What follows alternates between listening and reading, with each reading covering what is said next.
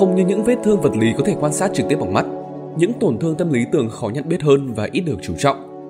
Tuy nhiên thì trong những năm gần đây, đặc biệt là sau khi trải qua đại dịch, người Việt đã bắt đầu quan tâm nhiều hơn đến sức khỏe tinh thần. Chữa lành trở thành một đề tài nhận được sự chú ý hơn bao giờ hết. Bên cạnh ưu điểm, mặt trái của xu hướng này là sự quá tải về thông tin và phương pháp thực hành. Áp dụng chưa xong một cách thức thì một chỉ dẫn khác nghe có vẻ hợp lý hơn lại xuất hiện. Cùng với đó là tâm lý khao khát, nóng vội tìm kiếm một con đường thoát khổ, làm cho cá nhân người đó trở nên bối rối và bất lực nhiều hơn. Bài viết hiểu sâu về cuốn sách Hiểu về trái tim được truyền cảm hứng từ cuộc trò chuyện của tác giả Chloe Châu với một người bạn. Bạn của tác giả là người khá nghiêm túc trong công việc nghe pháp thoại, đọc sách chữa lành và vận dụng luật hấp dẫn vào cuộc sống. Một hôm, người bạn ấy nói rằng không hiểu vì sao càng thực hành những gì học được, bạn lại càng thấy khổ.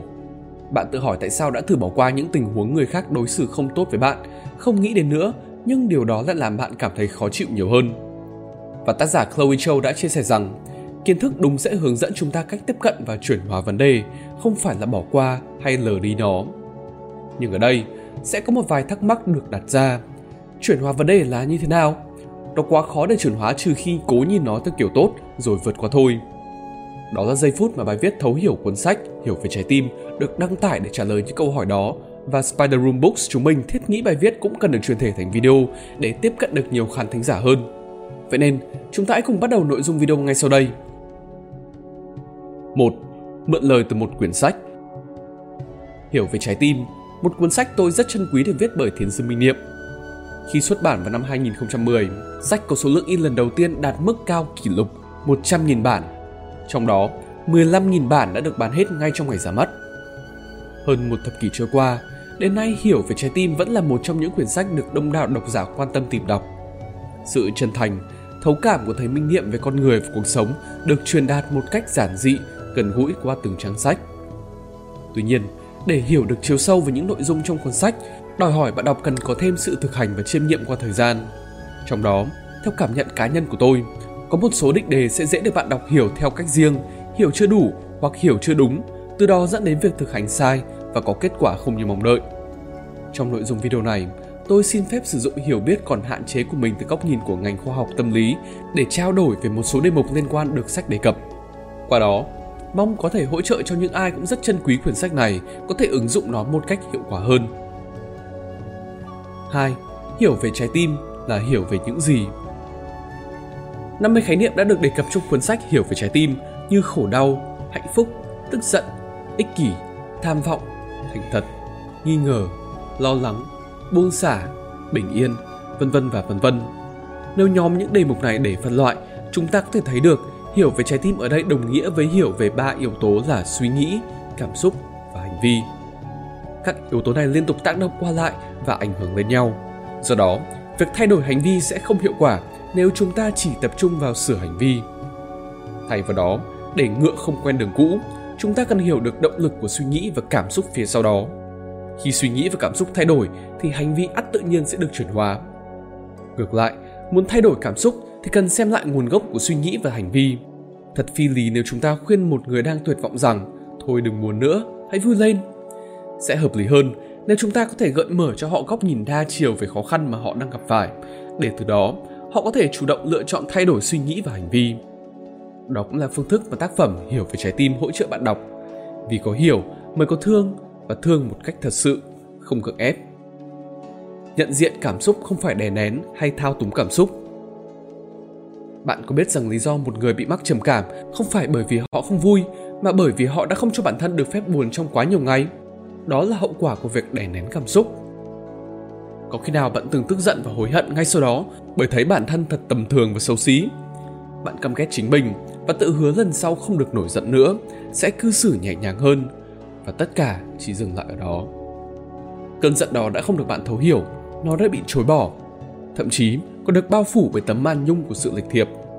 Cơn giận của bạn không biến mất, nó đang được tích tụ lại và như một chiếc nồi áp suất, nó sẽ bùng nổ vào một ngày không xa. Nói như vậy, cũng không có nghĩa là khuyến khích bạn vùng vẫy sự giận dữ của mình bất cứ khi nào có thể để chúng không bị dồn nén. Do đó, mệnh đề nhận diện và chuyển hóa cảm xúc cần được hiểu đúng là rất quan trọng. Hiểu và áp dụng sai một phương pháp còn có hại hơn so với khi bạn chưa biết gì về nó. Chúng ta cần hiểu không chỉ những cảm xúc dễ chịu như vui vẻ, tin tưởng, hy vọng mới nên được chấp nhận và những cảm xúc khó chịu như buồn bã, sợ hãi, chán ghét, giận dữ cũng cần được trân trọng. Thậm chí, bạn còn cần dành nhiều thời gian hơn để hiểu và vỗ về chúng, bởi những cảm xúc khó chịu xuất hiện cũng với mục đích tốt, như là cách cơ thể và tâm trí báo hiệu rằng có vấn đề gì đó không ổn nhằm bảo vệ bạn. Do đó, mọi cảm xúc đều cần được trân quý và yêu thương như chính chúng là. 4. Bên dưới sự tấn công là những nhu cầu không được đáp ứng. Cảm xúc như một củ hành nhiều lớp, nghĩa rằng cảm xúc đầu tiên mà chúng ta nhận diện được chưa chắc là cảm xúc cốt lõi, mà cần được bóc tách thêm. Ví dụ như người mẹ giận con cái thì đó chỉ là cảm xúc bề mặt. Nếu đặt câu hỏi sâu hơn, vì sao mình lại tức giận thì ta sẽ thấy ẩn bên dưới có ít nhất một nhu cầu không được đáp ứng. Đó có thể là mong muốn được kết nối với con gái nhưng không làm được, hoặc có thể là mong muốn con cái có thành tích tốt để mình được đẹp mặt với nhà hàng xóm. Những câu hỏi phù hợp với tình huống trên sẽ là tôi nổi giận bởi nhu cầu nào của tôi đã không được đáp ứng? Liệu nhu cầu đó có hợp lý? Tôi có cách đáp ứng nào khác lành mạnh hơn thay vì giận dữ không? Nếu muốn ta kết nối với con cái thì có lẽ tôi nên chủ động quan tâm và thấu hiểu con chứ không phải là thái độ hàn học nếu muốn đáp ứng nhu cầu được kính trọng từ người hàng xóm, thì vì sao tôi lại có mong cầu nhận được sự kính trọng đó? Và cứ tiếp tục như vậy, bóc tách càng nhiều lớp, thì chúng ta sẽ càng hiểu và chấp nhận bản thân được triệt để hơn. Lý do ngầm ẩn thì muôn màu vạn trạng, chỉ có duy nhất một điểm chung, đó là xuất phát điểm từ nhu cầu của bản thân, chứ không phải từ nhu cầu của đối phương. Chúng ta áp đặt thái độ lên người khác để mong muốn họ thỏa mãn giúp nhu cầu của mình. Điểm đáng lưu tâm là hầu hết quá trình này đều xuất hiện một cách ngẫu nhiên tự động và vô thức vậy cách để lấy lại quyền tự chủ của đời mình đó là cần rèn luyện cho bản thân lối sống tỉnh thức đều được đề cập ở mục tiếp theo 5. Thiền không phải chỉ là ngồi yên Thiền là một trong những phương thức hữu hiệu giúp rèn luyện lối sống tỉnh thức, tăng khả năng nhận diện và làm chủ suy nghĩ, cảm xúc và hành vi của bản thân. Tuy nhiên thì trong những năm gần đây, thiền nổi lên như một trào lưu, nhiều người chưa tìm hiểu về thiền cũng muốn tham gia ngồi thiền ngay lập tức vì quá khao khát một con đường thoát khổ. Phạm vi bài viết này sẽ không đề cập đến thực hành phương pháp thiền, mà thay vào đó sẽ tập trung vào hai khía cạnh mà nhiều người đang hiểu sai về thiền. Một, việc ngồi thiền không dành cho tất cả mọi người. Ngồi thiền không phù hợp với những người đang trầm cảm từ trung bình đến nặng hoặc loạn thần. Bởi vốn dĩ, người mắc các rối loạn này không chỉ là vấn đề về tâm lý mà cả về mặt sinh học họ cũng đang thiếu một số chất dẫn truyền thần kinh cần thiết để có thể kiểm soát luồng suy nghĩ của chính mình. Do đó, trạng thái ngồi yên để thiền chỉ làm những dòng suy nghĩ luẩn quẩn, miên man trong họ hoạt động càng dữ dội hơn. Thay vào đó, việc vận động thể lực và tiếp xúc với thiên nhiên sẽ được khuyến khích là có lợi. Bên cạnh đó, nhiều người định nghĩa ngồi yên bất động được hàng giờ đồng hồ thì chính là thiền. Thậm chí mang tư duy so sánh, ai ngồi được lâu hơn thì ắt sống được tỉnh thức hơn mà lại ít chú trọng về cốt lõi bên trong. Nếu ngồi yên cả ngày mà tâm không định thì lúc tìm về quá khứ, khi thì truy cầu đến tương lai, tránh niệm không thành, còn bận tham sân si, tuệ không sáng thì những điều đó đi ngược với bản chất của thiền. Ngược lại, một người vẫn có thể thiền khi họ đang chạy xe, dọn dẹp nhà cửa, nấu ăn, làm việc miễn là người đó thực hiện những công việc này một cách tỉnh thức và tập trung vào hiện tại. Bởi thiền không chỉ là hành vi mà còn là một trạng thái tinh thần. 6. Sức dung chứa của trái tim Với tôi, ở một góc độ nào đó, có thể xem sức dung chứa của trái tim tương đồng với khả năng chịu đựng stress, còn điều bất như ý tương đồng với tác nhân tạo stress. Theo tâm lý học thần kinh, cảm giác căng thẳng cũng có lợi nếu như ở mức trung bình, bởi nếu quá thấp sẽ không thúc đẩy động lực phát triển của bạn. Nếu nó quá cao thì sẽ hủy diệt bạn, dẫn đến tình trạng kiệt sức, rối loạn lo âu hoặc trầm cảm. Mỗi người có khả năng chịu đựng stress khác nhau. Khi xuất hiện một tác nhân tạo stress quá lớn, ta có hai cách chính để giữ cân bằng. Thứ nhất là phải giảm tác nhân tạo stress, hoặc là thứ hai, phải tăng khả năng chịu đựng stress. Tương đồng với đó, khi đứng trước điều bất như ý quá lớn trong cuộc sống, ta không nhất thiết phải chọn đối đầu trực diện nếu như sức dung chứa của trái tim của ta không sẵn sàng. Bạn không cần phải cố gắng thấu hiểu, tha thứ, chấp nhận người khác nếu bản thân mình đang chưa đủ sức để làm điều đó. Bởi như một cơn căng thẳng cường độ cao, điều bất như ý đó sẽ nhấn chìm bạn. Nói như vậy không có nghĩa là bạn nên liên tục né tránh. Trong thời gian tạm lánh, bạn cần thực tập để mở rộng sức dung chứa của trái tim. Nếu dung lượng trái tim chưa đủ lớn để cho phép bạn tha thứ những người từng chủ động làm tổn thương bạn, thì sẽ hợp lý hơn nếu bạn có thể bắt đầu với việc tập tha thứ cho người đã vô tình nói điều gì đó làm bạn không vui. tiếp tục thực hành và nâng dần mức độ đến một thời điểm khi nội lực đã đủ thì điều bất như ý khi xưa tự nhiên không còn là vấn đề với bạn nữa bạn không cần ép buộc bản thân phải tha thứ ngay lập tức nhưng bạn có thể tha thứ thật sự trong tương lai bởi chúng ta không thể cho đi cái mà mình đang không có sự bình yên hay tình yêu thương 7. Tiến bộ không phải đường thẳng mà là đường đèo. Quá trình phát triển của bạn mang dạng hình xoắn ốc đi lên, nghĩa rằng trên tiến trình của sự thay đổi, bạn sẽ luôn có khả năng lặp đi lặp lại con người cũ của mình.